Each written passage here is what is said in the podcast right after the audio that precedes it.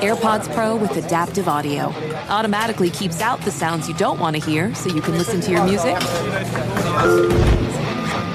and lowers your music to let in the sounds you do need to hear. Hi there. Hi, what can I get you? I'll have a strawberry mango coconut probiotic smoothie with wheatgrass. Anything else? Extra wheatgrass. Here you go. AirPods Pro with adaptive audio. Available on AirPods Pro second generation when enabled. Our world is full of the unexplainable.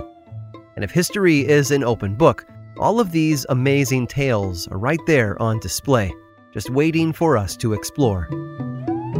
Welcome to the Cabinet of Curiosities.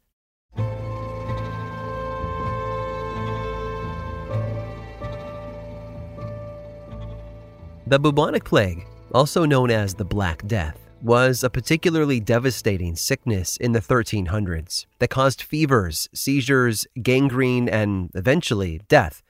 When the plague tore through Europe, it killed millions across multiple countries as people fled from one contaminated area to another looking for safety.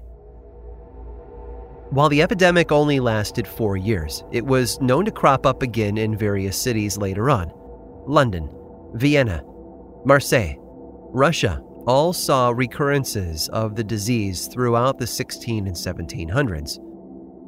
It was during a particularly bad outbreak in 1633 when the residents of a small village in Bavaria were struggling. The plague had been ravaging the neighboring area, and the villagers of Oberammergau were terrified of it spreading to their small town. So they turned to the only one they could think of for help God. They prayed long and hard for salvation, and in the process, they made a kind of deal with God. If He would spare them from the bubonic plague that had wiped out the nearby towns, they would put on a play about the life and death of Jesus every 10 years as a way of saying thanks. Now, I know, it might sound strange to do nothing but pray for help with such a threat looming over them. When the plague typically showed up in a town, it became a waiting game to see who would be taken next. Antibiotics wouldn't be developed for another 300 years. But the people needed help, and they had nowhere else to turn except to the one place where they'd gone looking for peace so many times before. For some, faith is a light that frightens away the darkness, and that certainly described these villagers. So they decided to shed a little light on their current problem. But they needed a sign. Only one person out of every thousand died from the plague in October of 1632, but that number rose to 20 by March of 1633, and the disease was spreading fast. The villagers put their plan to work and prayed for guidance. The following July, the number of deaths plummeted back down to just one out of a thousand. It seemed their prayers had been answered. Oberammergau immediately went to work putting their play into production. The Passion Play, as it was called, took almost an entire day to perform all 16 of its acts, beginning with Jesus driving the money changers from the temple and ending with his death and resurrection. It became such a spectacle that people started coming in from all over the world to see it. In 1790, the town began charging admission also creating package deals that combine tickets with stays at local inns and hotels. The Passion Play had become a once in a decade event not to be missed. Through it all, the winds of rumor would often carry news to the villagers of a fresh outbreak of the plague. Each time it happened, though, it would fade away before it ever reached their borders. And as the plague became less and less of a threat over the centuries, the need for that elaborate performance, the villagers' end of the bargain, so to speak, became less and less. Oberammergau hasn't seen the plague since the 1600s, so maybe their idea worked. Perhaps God really did honor their agreement, or maybe it just faded away on its own. Regardless of what stopped it, the town has continued to put on the Passion Play every decade for the last 377 years. Over 2,000 people now work to produce the show, which spans 100 days of live performances. The number of visitors to the village has averaged half a million since 1990, and a special theater has even been constructed to house the production. For many, science and medicine have upstaged faith, while others believe their faith provided the best defense against the darkness. One thing is certain, though when it comes to handling a deadly outbreak, it certainly takes a village.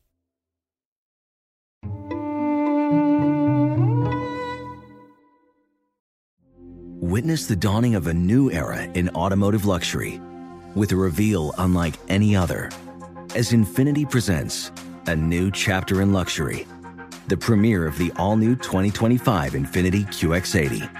Join us March 20th live from the edge at Hudson Yards in New York City, featuring an unforgettable performance by Grammy and Academy Award winning singer, songwriter, and composer, Jon Batiste. The all new Infiniti QX80 is unlike any luxury SUV you've ever seen. Smart enough to anticipate your needs, even before you do. Every line, curve, and detail was thoughtfully crafted so everything for every passenger feels just right. Don't miss it. Mark your calendars and be the first to see it March 20th at 7 p.m. Eastern, only on iHeartRadio's YouTube channel. Save the date at new-QX80.com. 2025 QX80 coming this summer. Apple Card is the perfect cashback rewards credit card. You earn up to 3% daily cash on every purchase every day. That's 3% on your favorite products at Apple, 2% on all other Apple Card with Apple Pay purchases, and 1% on anything you buy with your titanium Apple Card or virtual card number. Visit apple.co slash card calculator to see how much you can earn. Apple Card issued by Goldman Sachs Bank USA, Salt Lake City branch, subject to credit approval. Terms apply.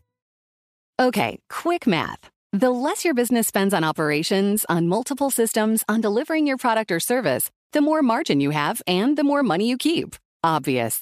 But with higher expenses on materials, employees, distribution, and borrowing, everything costs more. So to reduce costs and headaches, smart businesses are graduating to NetSuite by Oracle. NetSuite is the number one cloud financial system, bringing accounting, financial management, inventory, HR into one platform with one source of truth. With NetSuite, you reduce IT costs because NetSuite lives in the cloud with no hardware required, accessed from anywhere. You cut the cost of maintaining multiple systems because you've got one unified business management suite. And you're improving efficiency by bringing all your major business processes into one platform, slashing manual tasks and errors. Over 37,000 companies have already made the move. So do the math. See how you'll profit with NetSuite. Now through April 15th, NetSuite is offering a one-of-a-kind flexible financing program. Head to netsuite.com slash stereo right now. netsuite.com slash stereo. netsuite.com slash stereo.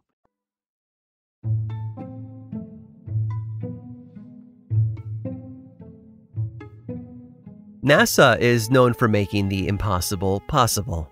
From launching astronauts into space and landing on the moon, to sending a robot to Mars to gather data on the planet's soil, NASA is at the forefront of space exploration.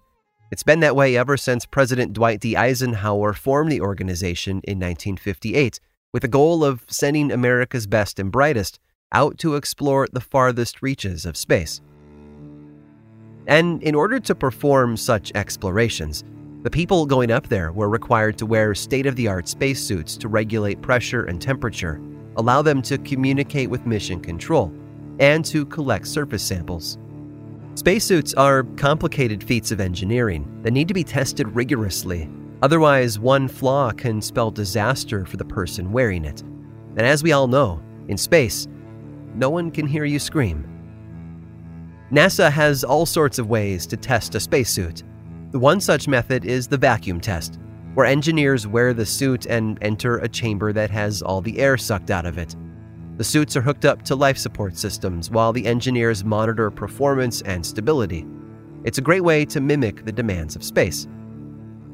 Other tests are a little simpler, and they involve an astronaut simply wearing the suit and letting a team of scientists know how it feels. Can they move freely?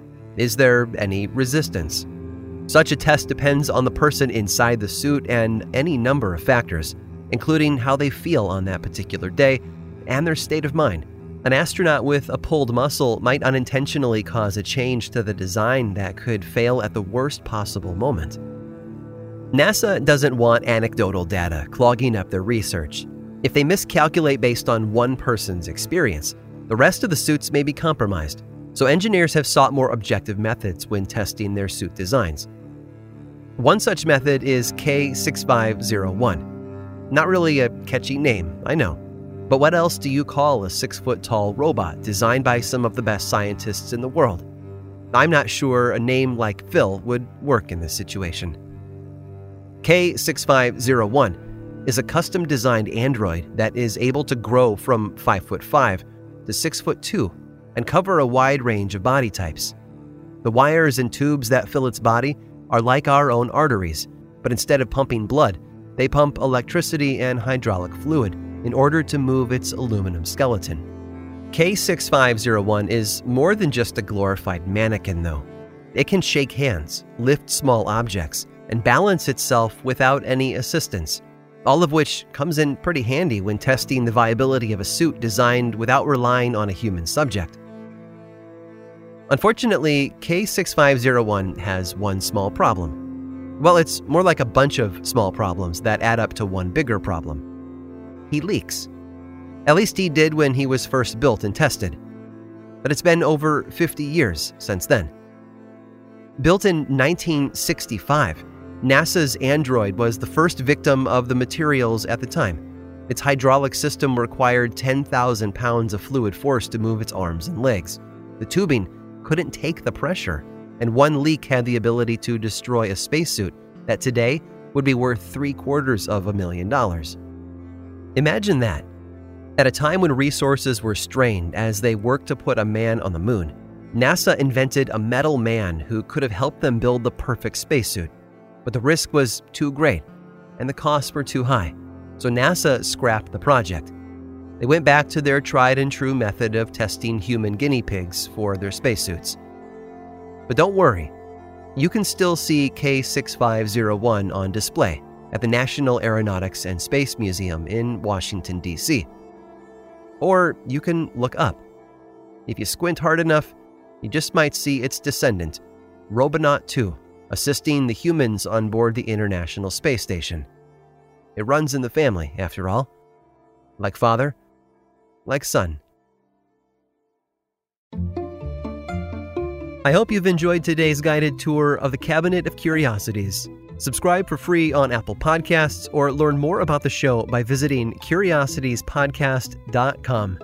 This show was created by me, Aaron Mahnke, in partnership with How Stuff Works.